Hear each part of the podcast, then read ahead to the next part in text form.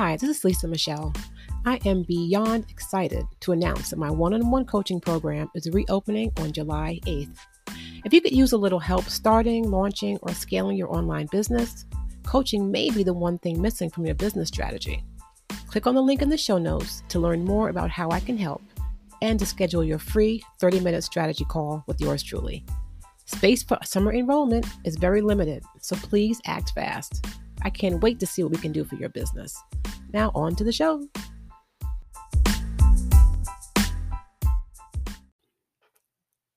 Welcome, welcome. It's Lisa Michelle, host of Passive Income Group 360, the podcast. If you've been here before, thank you so much for coming back. If you're new here, I appreciate you listening as well. I appreciate all of you coming to listen to the show.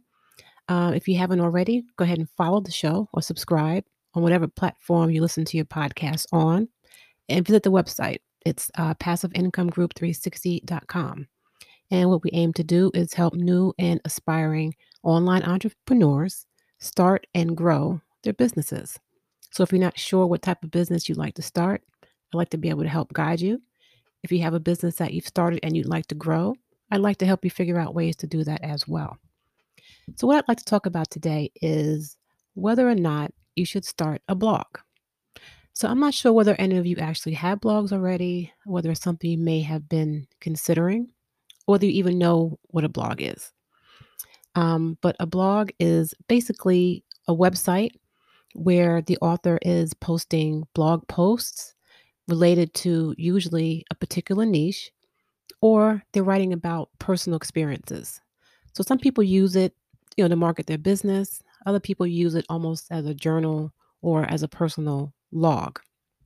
But you would usually have multiple blog posts that are housed on one website. And then each post would serve almost like an article. It will cover a different topic. So right now in 2020, there are approximately 500 million blogs that are already in existence. So there are about 1.7 billion websites in total. And about 1/3 of all those websites are blogs. So if you decide you want to start a blog, you've got company. You've got company. So there's some benefits to having a blog. It can help you gain confidence with your writing, because blog posts typically, they could be as long as you want it to be. But if you're trying to actually have an article, reach a lot of people or educate a group of people or reach the top of the Google search results, you'd want your blog to be maybe 1,000, 1,500 words and up. So if you're someone that's not confident in your writing, it's definitely good practice. You've got to do a little bit of research if it's something that you're not, 100% comfortable discussing. So it can help you gain confidence so that you feel more comfortable writing. So maybe your goal is to become a writer. You need practice. Maybe having a personal blog would help you build the skills you would need to do something like that. It can be an outlet for you. It can be a creative outlet. If you want to use it more so as a journal or as a way to document your life, that can be great. You can start it, in 2020, keep writing, and then look back on it in 2025 and kind of see where you started and where you are then. Not a bad way to do that if you're someone that likes to journal. You can possibly monetize a blog. There are people who are able to participate in affiliate marketing, and I've talked about that before, where you become an affiliate for a company and you promote that company. And if someone purchases that product through you, you'd receive a small commission from that company. So it's a way to advertise whatever companies you're working with as an affiliate, because people will see that link. Well, they'll see the link that you're provided by the company. If they click on it and purchase something, you could possibly receive money that way. There are also a lot of bloggers who sell products on their website. I've got a blog on my website, and I do sell products on there. You can offer, free downloads. You can even offer full courses through your blog. So if you're someone that would like to maybe monetize a blog, then, starting now may be a great idea. Also, even if you didn't want to necessarily sell products directly from the blog, you can use the blog as a way to market yourself. In the same way that people use YouTube to market themselves and to gain an audience, you could use a blog for the same thing. And if you're writing really good blog posts and you're getting found in Google results, search results, and you're able to market yourself on social media and on Pinterest, then you can gain a lot of traffic to your blog. And that might be good for your business. It's depending on what business you're in. It can definitely be a good way to advertise and promote yourself. Now, in order for a blog to be found in the all important Google search results, the blog post has got to be very detailed. So, for example, if you're writing a blog post about the best 5 Colombian coffees that you've had, that's got to be extremely detailed. So not only are you just going to list the types of coffee that you've tasted and, you know, why it was great, why the one that you ranked as number one was ranked number one. You'd also want to drill down, talk about how the beans are harvested, what's the best temperature to brew the coffee, how long should the coffee beans be, left out without being, I don't know, locked away in a container. You know, how long do the beans stay fresh? You want to really drill down and be as detailed as possible so that you have a 1,500-word article by the time you're done. So someone who's never had coffee, or maybe someone who's never even heard of a coffee bean before, would read your article and be fully informed. So that's the type of detail that you want in a blog post in order to actually be found in the Google results. And that's what you want, right?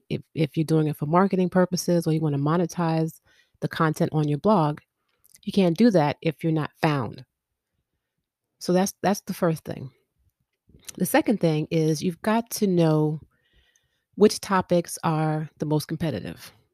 So now if you're writing a blog post about Colombian coffee beans, I don't know whether that's a saturated niche or not. I wouldn't think so, but it's definitely more targeted than just writing a blog post about coffee. You know what I mean? See, if you drill down, you kind of eliminate some of that competition. And if you're just talking about coffee, not only do you have other bloggers who you're competing with who have been established for years and they've got tons of articles or blog posts already on their site, but then you're also going to have, you know, companies like whoever puts out Maxwell House. You may have Starbucks. All the competition will be huge. Websites that receive millions of visitors a month will be writing about coffee, and you don't want to have to compete with them in the ranking. So, if your niche is coffee, you have to figure out different angles, look at different keyword search tools online. And I'll talk about that one day, about keyword research and how it's so important when you're trying to drill down to pick a niche and, avoid as much heavy competition as you can.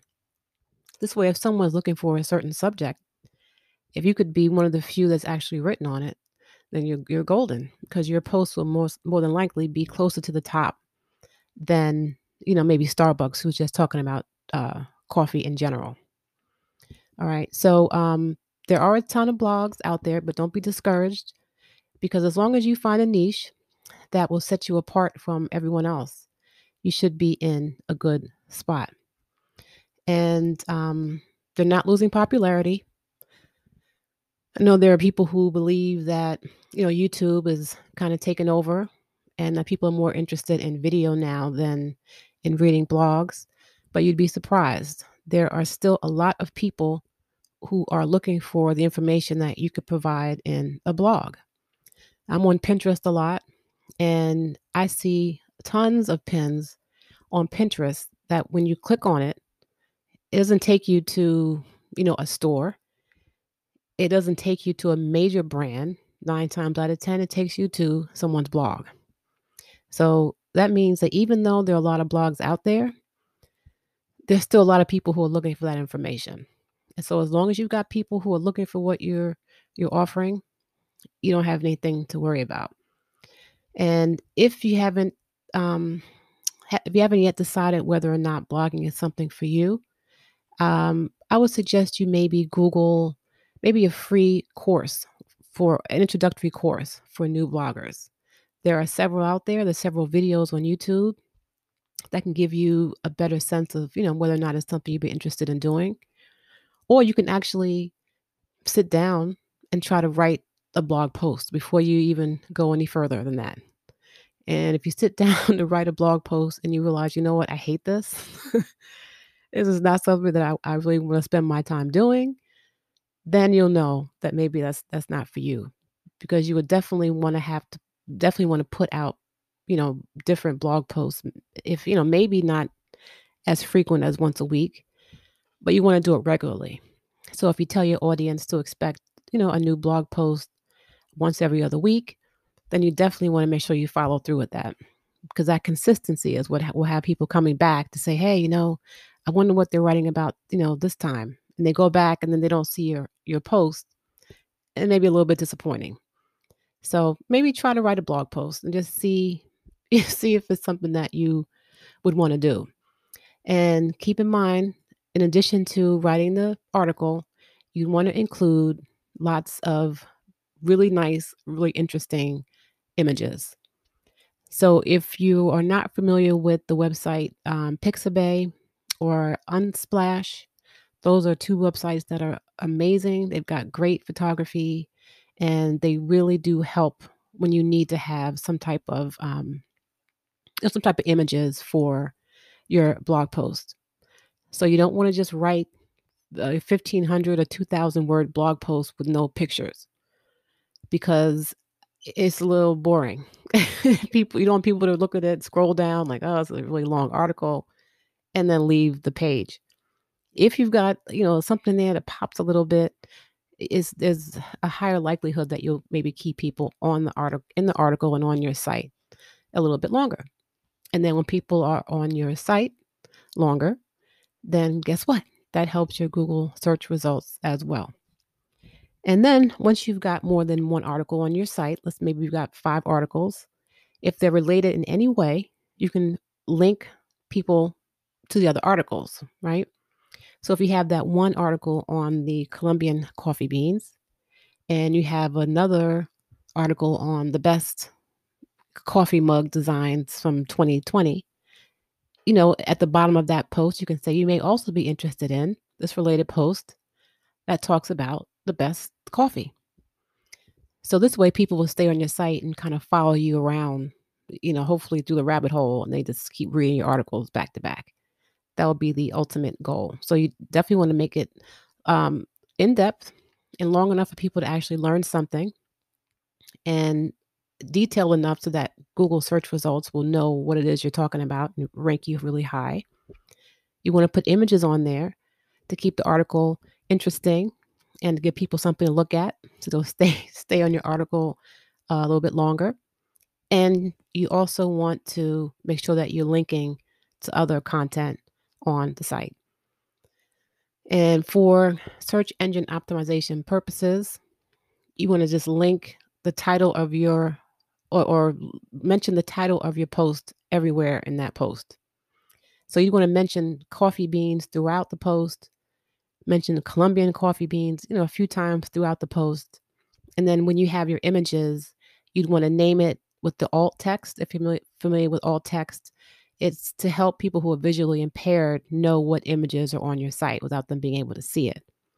So if you have a picture of, you know, a sack of coffee beans, the alt text would say Colombian coffee beans. And actually naming the images within your post, that actually helps with your search results as well. So all those things play a part into having a successful blog post that will get seen. So if it's something that you're interested in doing, let me know. Go on over to the website, passiveincomeGroup360.com /blog, and leave a comment. I'm really curious to know how many of you either have a blog, and if you do, shout yourself out. What's the name of your blog?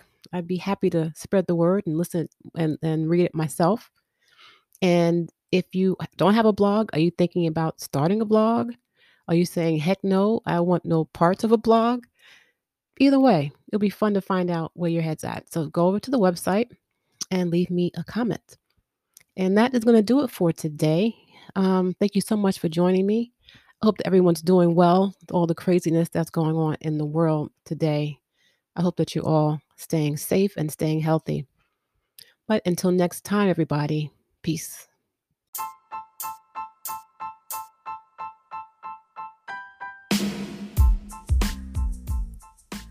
I really hope you enjoyed today's episode. If you did, please subscribe and look in the description for a link to join fellow listeners online. Until next time, peace.